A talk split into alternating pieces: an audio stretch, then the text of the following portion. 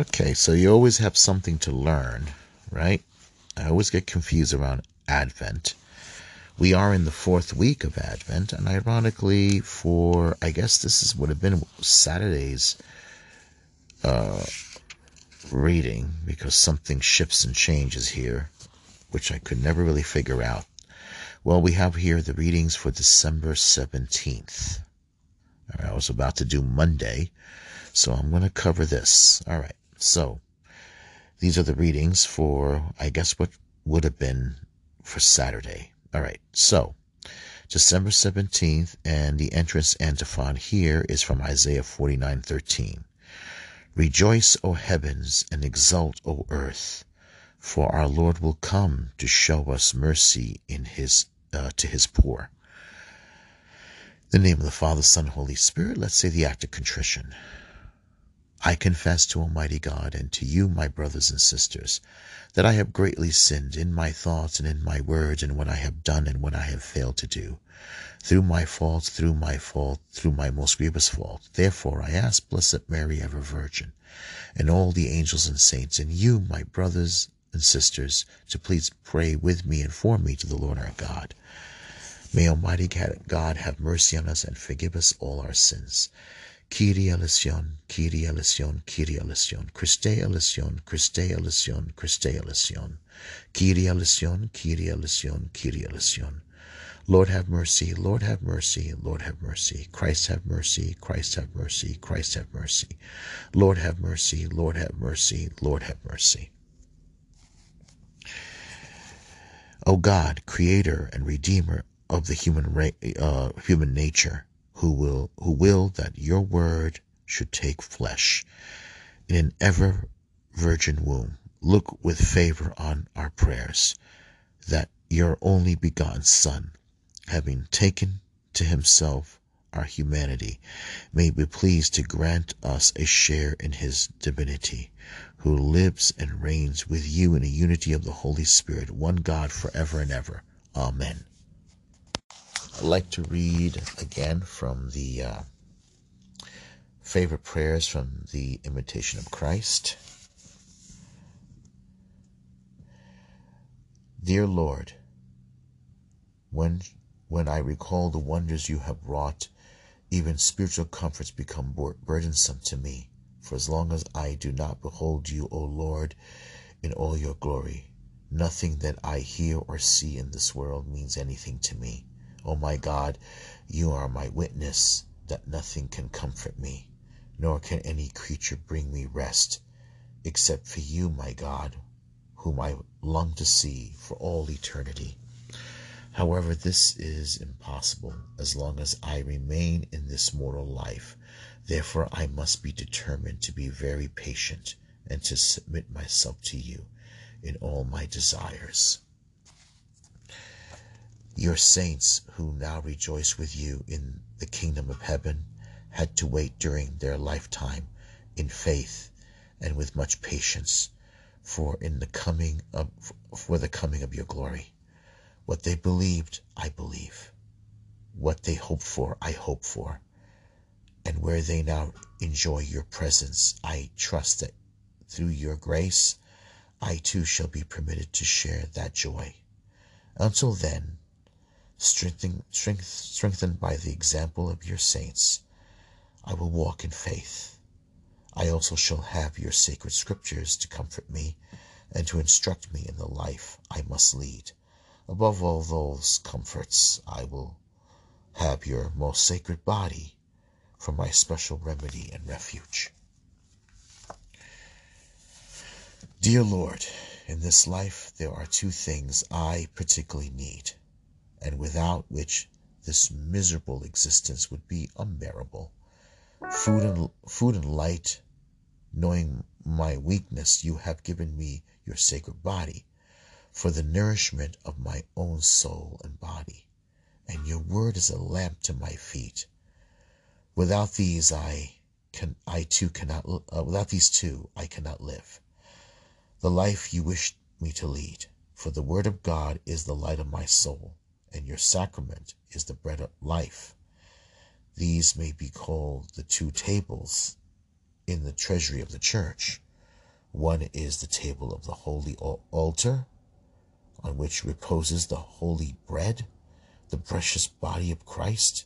The other is that of the divine law, which contains holy doctrine, instructs us in the true faith, and leads us securely, even beyond the inner veil, wherein is the Holy of Holies. Amen. These are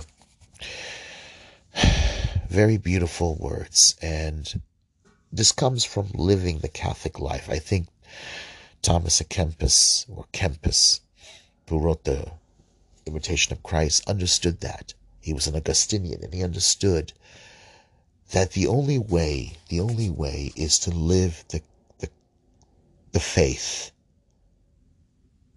by completely surrendering yourself, by completely like stop wrestling with this world, this world that constantly makes us of two minds and makes us hypocritical. This is what probably happened to Judas.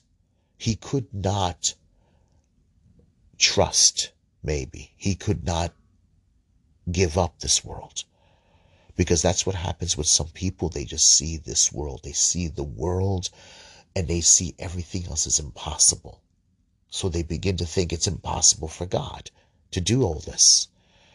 Yes, miracles are possible, but at the same time, I don't know if anybody saw season two, uh, I mean, episode two of season three. There's a beautiful scene where little James, played by, I forgot the actor's name, for God forgive me, but he, he the actor actually has a handicap. He limps.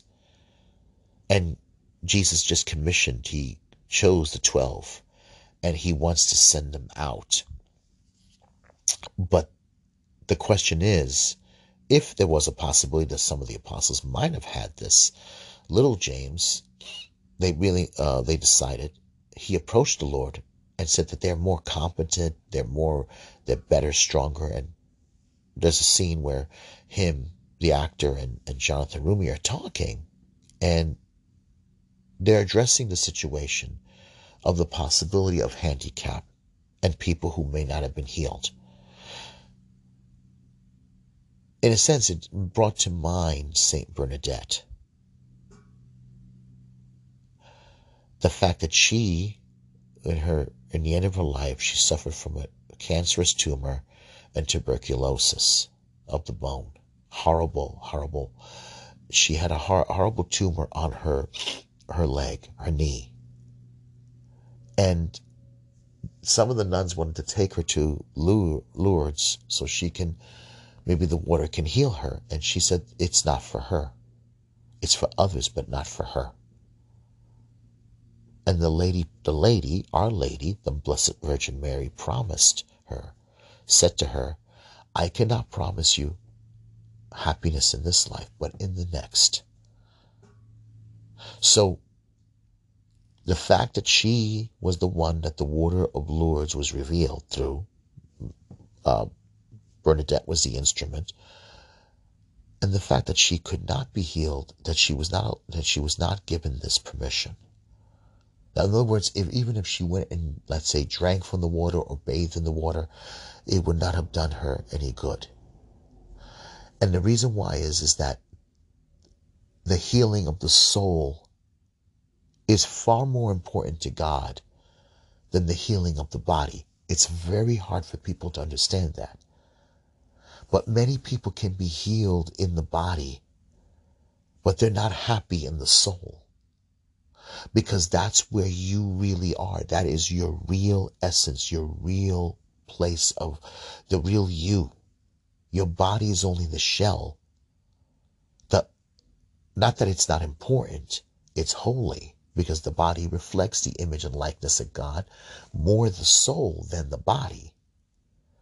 But the question is, how many people can be healed? Like it's like the, in the story where they visualize this this this conversation, and how many people can talk about it? that I've been healed, I've been healed, I've been healed. The Lord has physically healed me.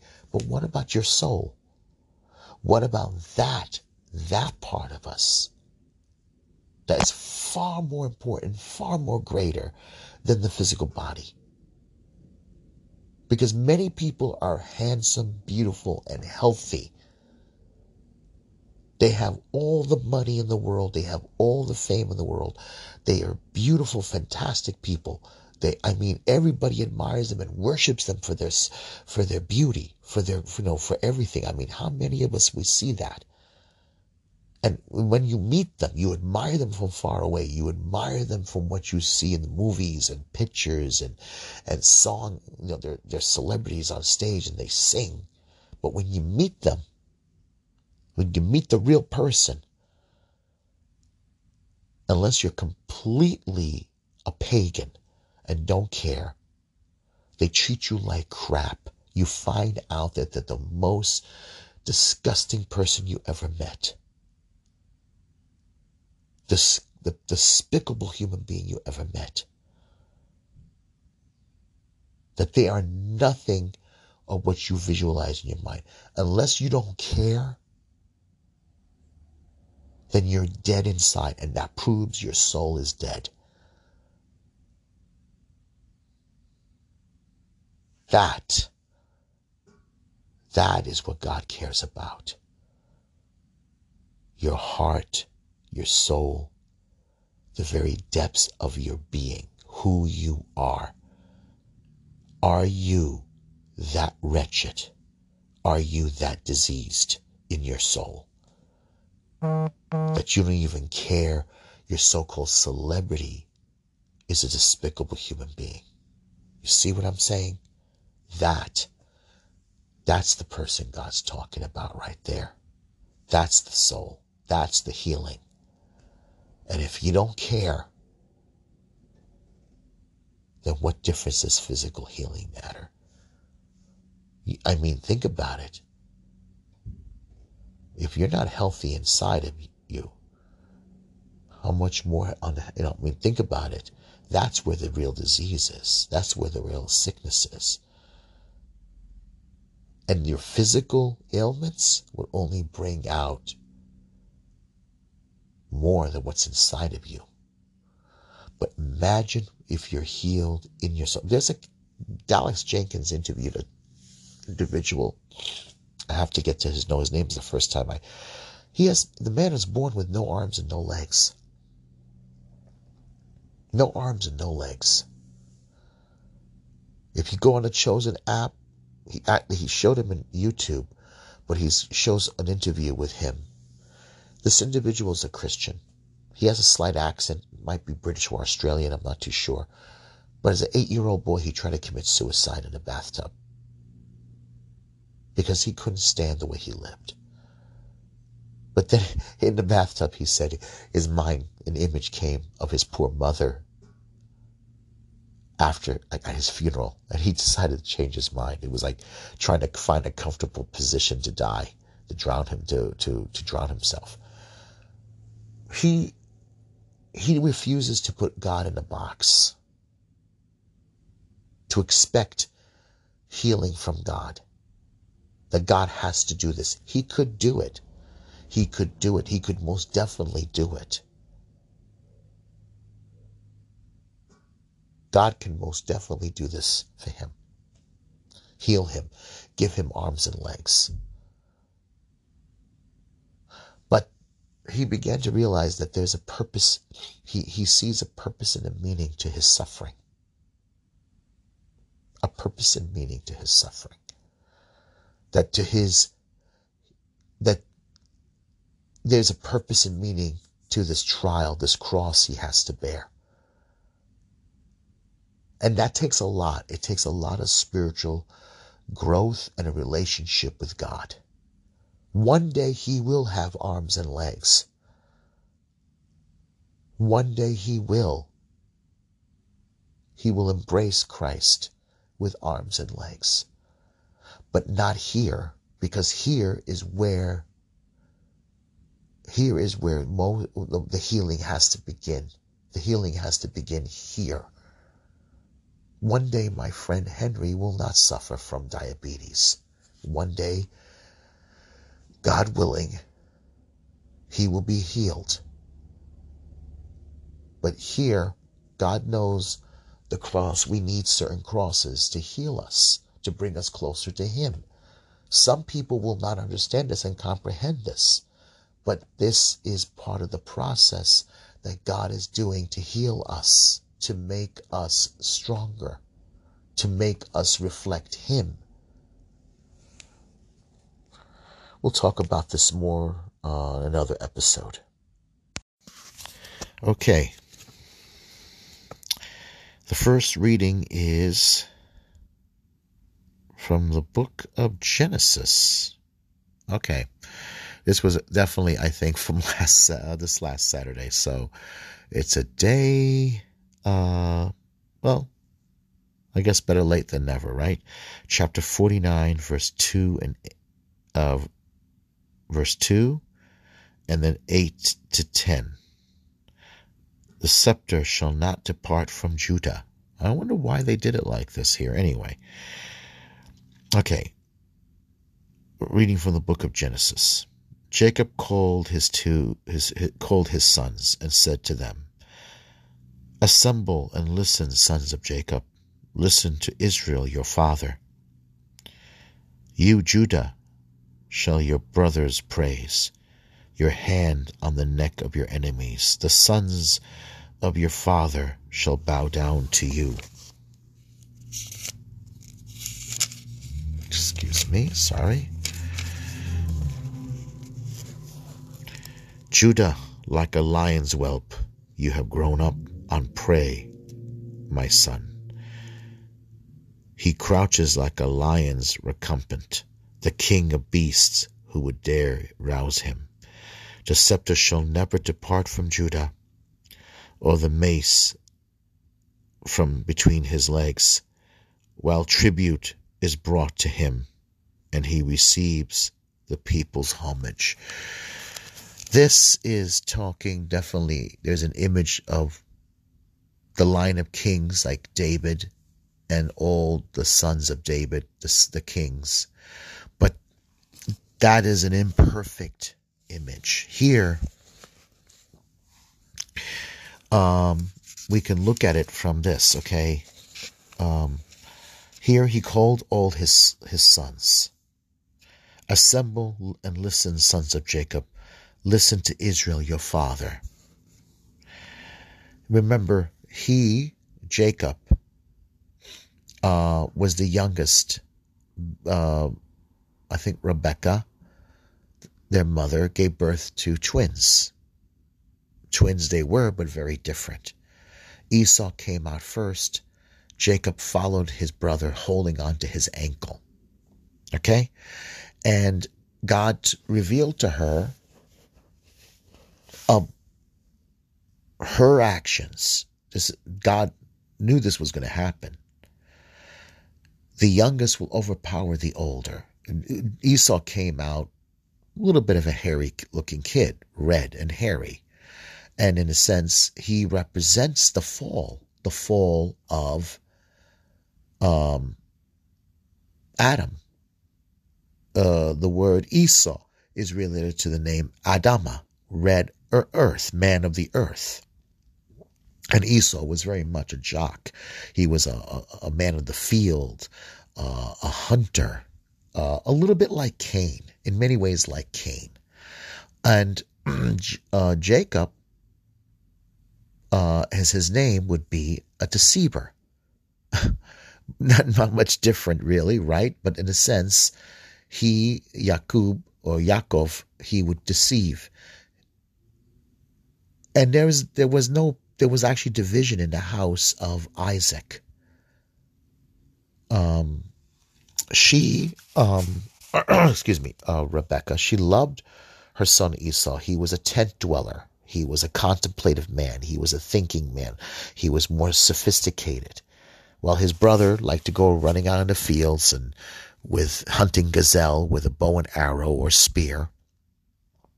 And he was that, most definitely. And he chased after the the local women, the uh, the Hittite, Hittites. Actually, they weren't local. They were they came from Indo Europe up north, and uh, a good place that represented them was um, Troy, Troy was a Hittite city, uh, the highest cultural place. They took adopted other cultures, Greek and Egyptian and Syrian. They they they took uh, other other cultures, religions, and gods. I guess they felt that that would prosper them. But that going going off course. But Esau did not was not a, a spiritual contemplative man. He wasn't a meditative man. He wasn't a man that thought too much about God or put too much interest in God.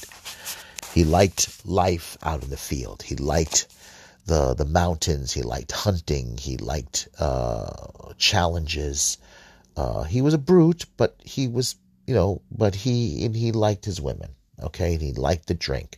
And what happened was Esau was hungry one day, and Jacob was making a uh, lentils lentils uh, porridge or some kind of soup. Maybe it was a cereal. Who knows? But he was desperate. Esau was desperate for food. He was hungry. And Jacob took advantage of him and took advantage of the moment. What will you give me? The two went back and forth. Esau laughed and said, So you will let me starve to death? What do you want from me? Give me your birthright. You want my birthright? You want me to give you my birthright over a bowl of lentils? Fine, take it and give me my bowl of lentils. So he didn't realize, he probably didn't think in his mind he was really doing this but he didn't realize he just made a covenant. He despised his birthright.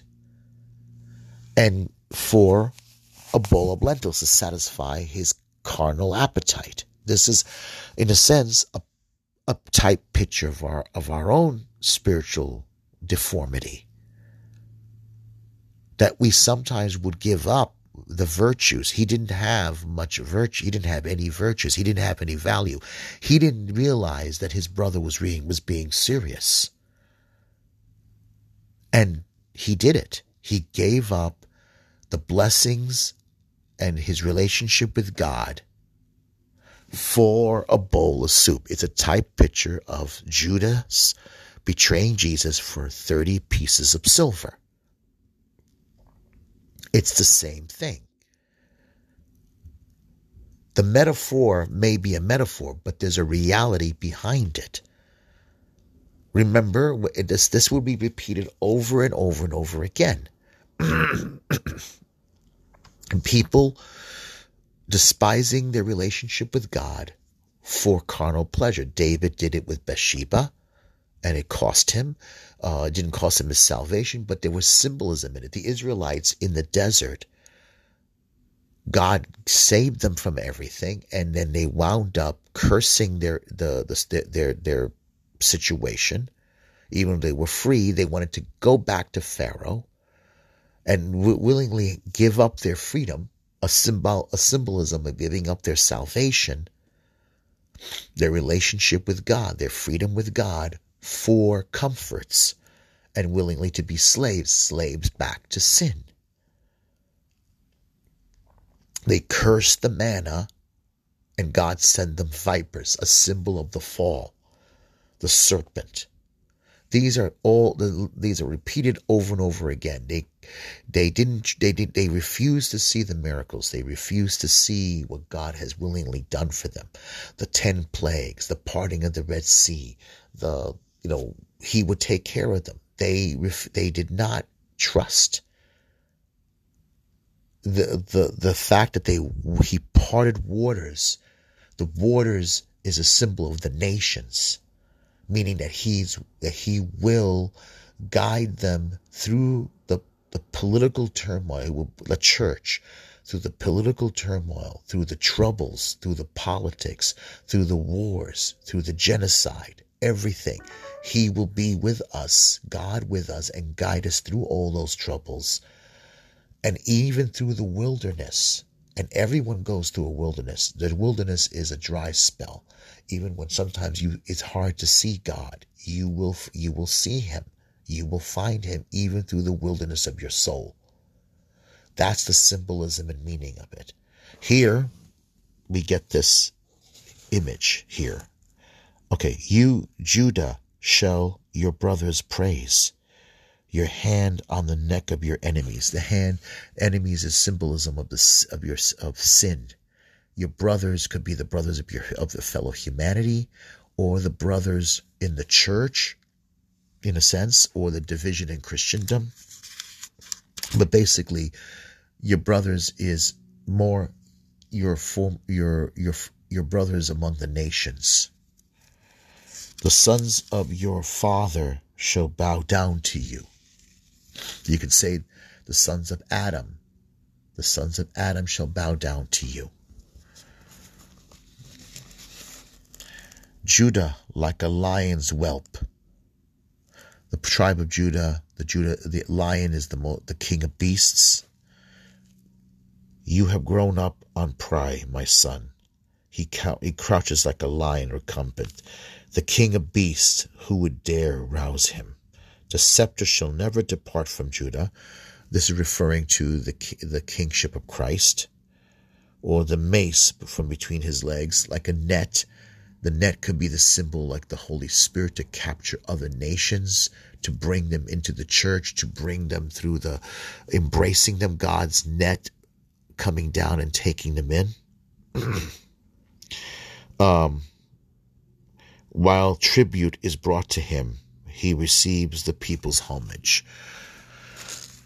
Other other nations will recognize the church. They will recognize the kingship of Christ.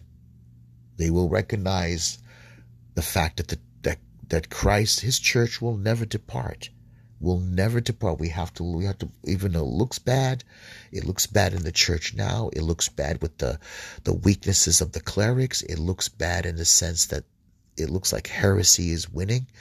But we have to remember the gates of hell will never, ever overwhelm the church. All this, the, the, the, the nation of Israel and their temple was a type picture of the church in that other age, in an age that was very different from ours, but also not very different from ours. It's beautiful, but let's move on from here. Okay, Psalm 72. Justice shall flourish in his time, and fullness of peace forever. O God, with your judgment endow the king, and with your justice the king's son. He shall govern your people with justice and your afflicted ones with judgment. Justice shall flourish in his time, and fullness of peace forever. The mountains shall yield peace for the people, and the hills justice. He shall defend the afflicted among the people, save the children of the poor. Justice shall flourish in his time, and fullness of peace forever. Justice shall flower in his days, and profound peace like the moon be no more. May he rule from sea to sea, and from the river to the ends of the earth. Justice shall flourish in his time, and fullness of peace forever. May his name be blessed forever. As long as the sun his name shall remain. In him shall all the tribes of the earth be blessed. All the nations shall proclaim his happiness. Justice shall flourish in his time, and fullness of peace forever. Alleluia, Alleluia. O wisdom of our God Most High, guiding creation with power and love, come to teach us the path of knowledge. Alleluia, Alleluia. Uh, this is, uh, I believe, taken from O come, O come, Emmanuel, O wisdom of our God Most High, guiding creation with power and love, come to teach us the path of knowledge. It sounds like uh, the um, O come, O come, Emmanuel. All right. This is Matthew's Gospel, chapter 1, verse 1 to 17, the genealogy of Jesus Christ, the son of David.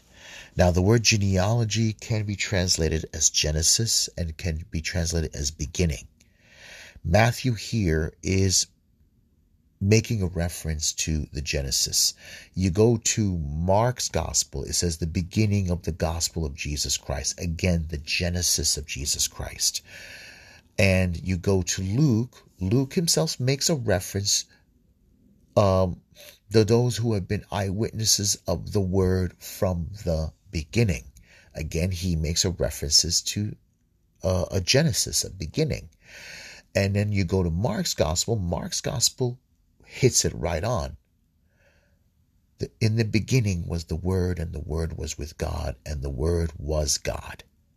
So, Jesus is the divine Logos, the Logos, which gives um, meaning and uh, shape, puts things together, logic and reason, divine reason. The logos is the power, is the divine word. The Greeks believed that there were that this was the true source of everything. Even in their cosmology of gods, they believed that they came from a divine mind.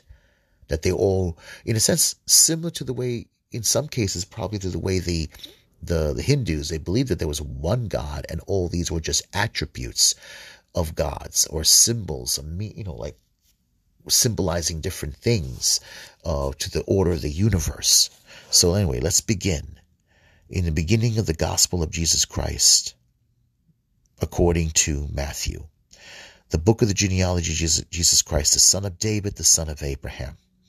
Abraham became the father of Isaac, Isaac the father of Jacob, Jacob the father of Judah and his brothers. Judah became the father of Perez and Zerah, whose mother was Tamar. Perez became the father of Hezron, Hezron the father of Ram, Ram the father of Amminadab, Amminadab the father of Nahashan, Nahashan the father of Salmon, Salmon the father of Boaz, whose mother was Rahab. Boaz became the father of Obed, whose mother was Ruth.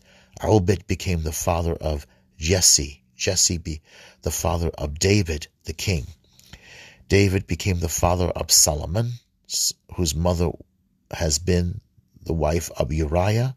Solomon became the father of Rehoboam, Rehoboam the father of Abijah, Abijah the father of Asaph. Asaph became the father of Jehoshaphat. Jehoshaphat the father of Yarom, Yarom the father of Uzziah, Uzziah became the father of Jotham, Jotham the father of Ahaz, Ahaz the father of Hezekiah, Hezekiah became the father of Manasseh, Manasseh the father of Amos, Amos the father of Josiah, Josiah became the father of Jehoiakim and his brothers at the, to- at the time of the Babylonian exile.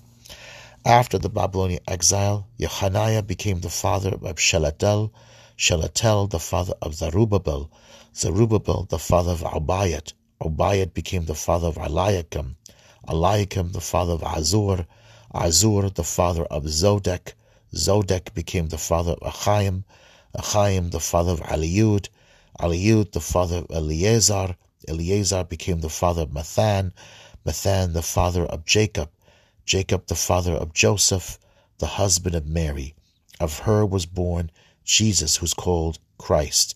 Thus, the total number of generations from Abraham to David is 14 generations.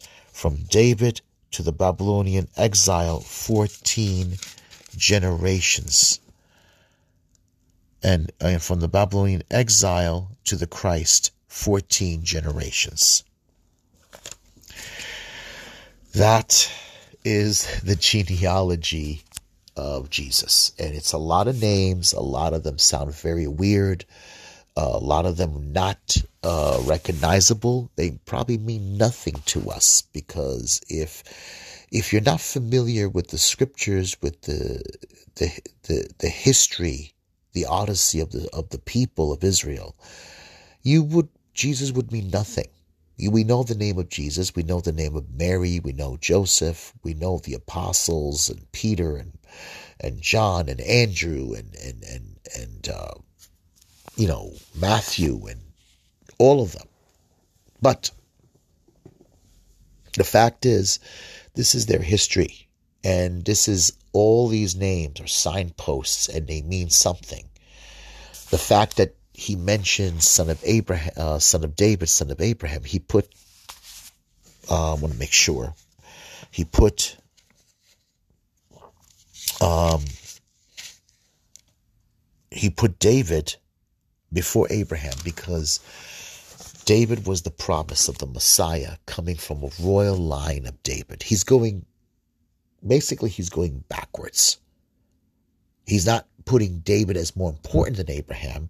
He's simply tracing, connecting the dots backwards because the, the, the key is Abraham.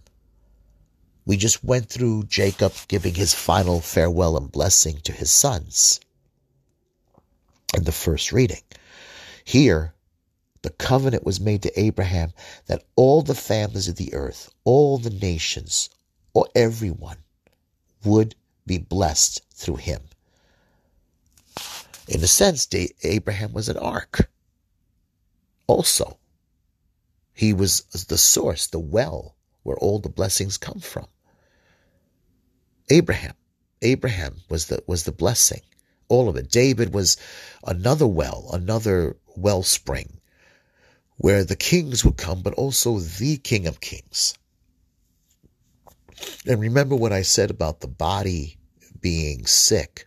Well, is well, many humanity is like a body that is sick, but mainly the real sickness is in the soul.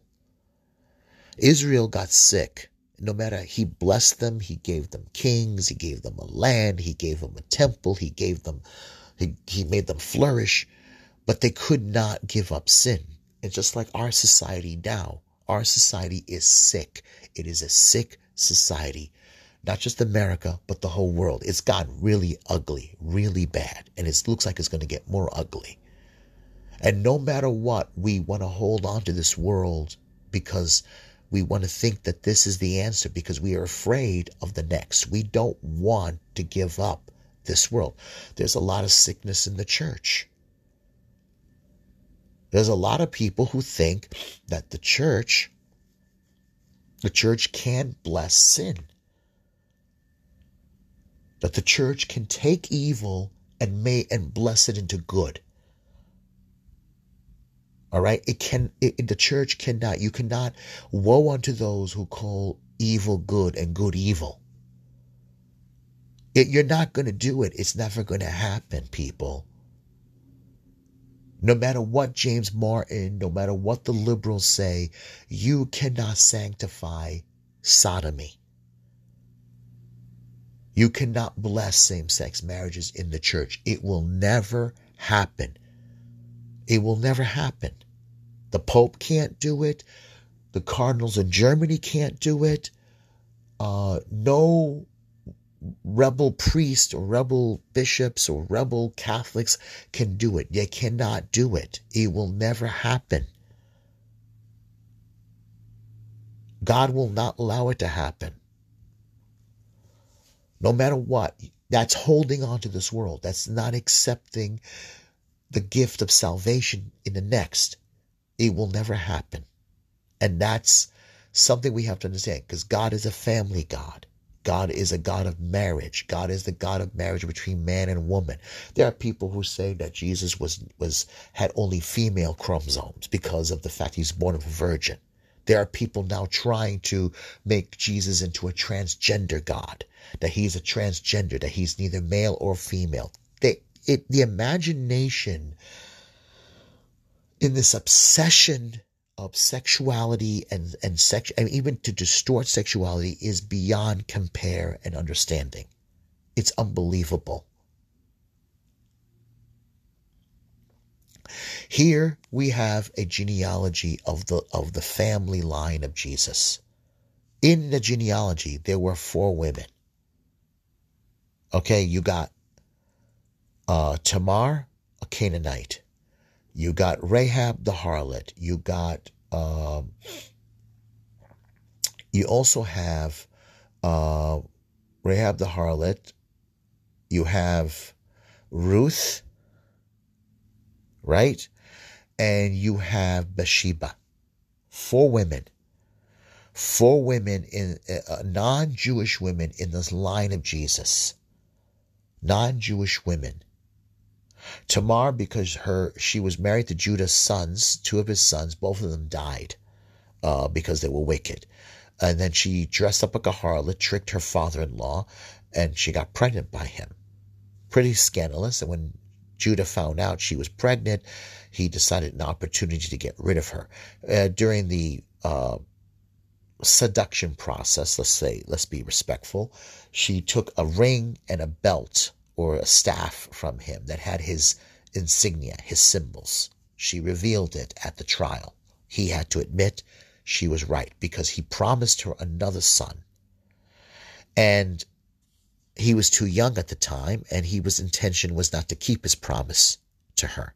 So she had to use some stealth means to get to to to, to get her her justice. The next one was Rahab. Uh, Rahab. Uh, she gave birth to two twin boys, by the way. The next one was Rahab. She was a, a, in Jericho. She was also a Canaanite, and she was a prostitute. She helped. Uh, this was during the time when Joshua, when the Israelites were wandering, and she helped them take over the city, and she became a member of the Jewish, the Jewish people and their and their religion and their race. Then she, then we have Ruth. Ruth, her people of the Moabites. If you go back to Genesis again earlier, Abraham's cousin uh, Lot. After the destruction of Sodom and Gomorrah, he didn't realize that his daughters were quite corrupt. They got him drunk. They both slept with him. One of them gave birth. Yes, they slept with their father, had intercourse with their father, and one of them uh, got, preg- uh, got pregnant with a boy and named him Moab. They were born out of incest. They became the race of the Moabites of Ruth. Then you have the famous Bathsheba. She's not even named. David begot Solomon through the wife of Uriah the Hittite because the rabbis don't even didn't like mentioning her by name. She was also a Hittite. She was a Hittite woman. And, and again, her people were famous for, for the for Troy. They made their way down Indo-European and she was a beautiful woman and she probably seen David at the banquet party and for some reason she decided to have, take a bath on the rooftop within his eye view. It was clear, quite clearly intentional. And she, uh, David took her in. They had a relationship, an adulterous relationship. She got pregnant. he tried to find a way to convince her husband to go back home to cover her up. Her husband refused. David sent him to the front lines to get rid of him, and he got him killed. These are four non Jewish women in the line of Jesus of Nazareth. Okay? These are the, and the reason why Matthew puts them in there is because a lot of nasty things are being said about Jesus' mother. So they're dismissing him because of the suspicious concerns of his birth because the fact that rumor that she says she was a virgin and they want to dismiss her. So they, uh, Matthew is using a rabbinical argument in defense of Mary, the mother of the Lord, and to defend Jesus' reputation and his honor. So you see, here we have an epic. This is the line of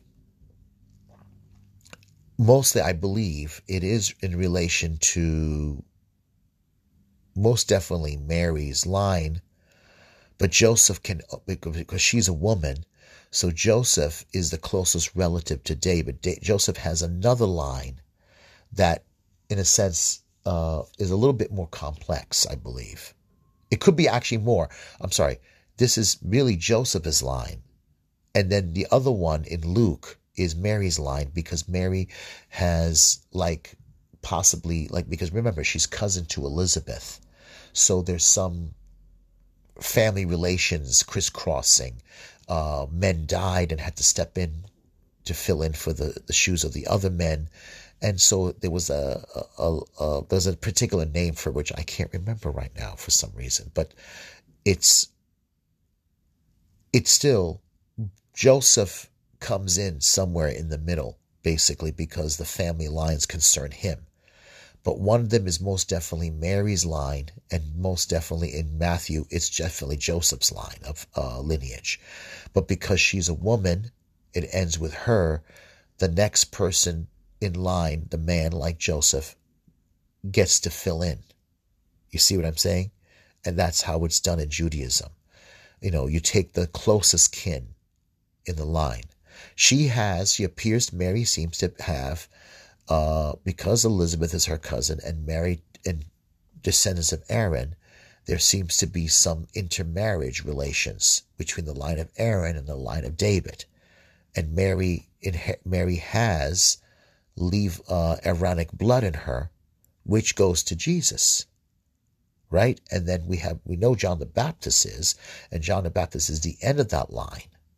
So it's very interesting, very interesting. You see how God works through people's. Uh, uh, he has a plan for people, and that plan is beyond our understanding and comprehension. All right, let's end it here.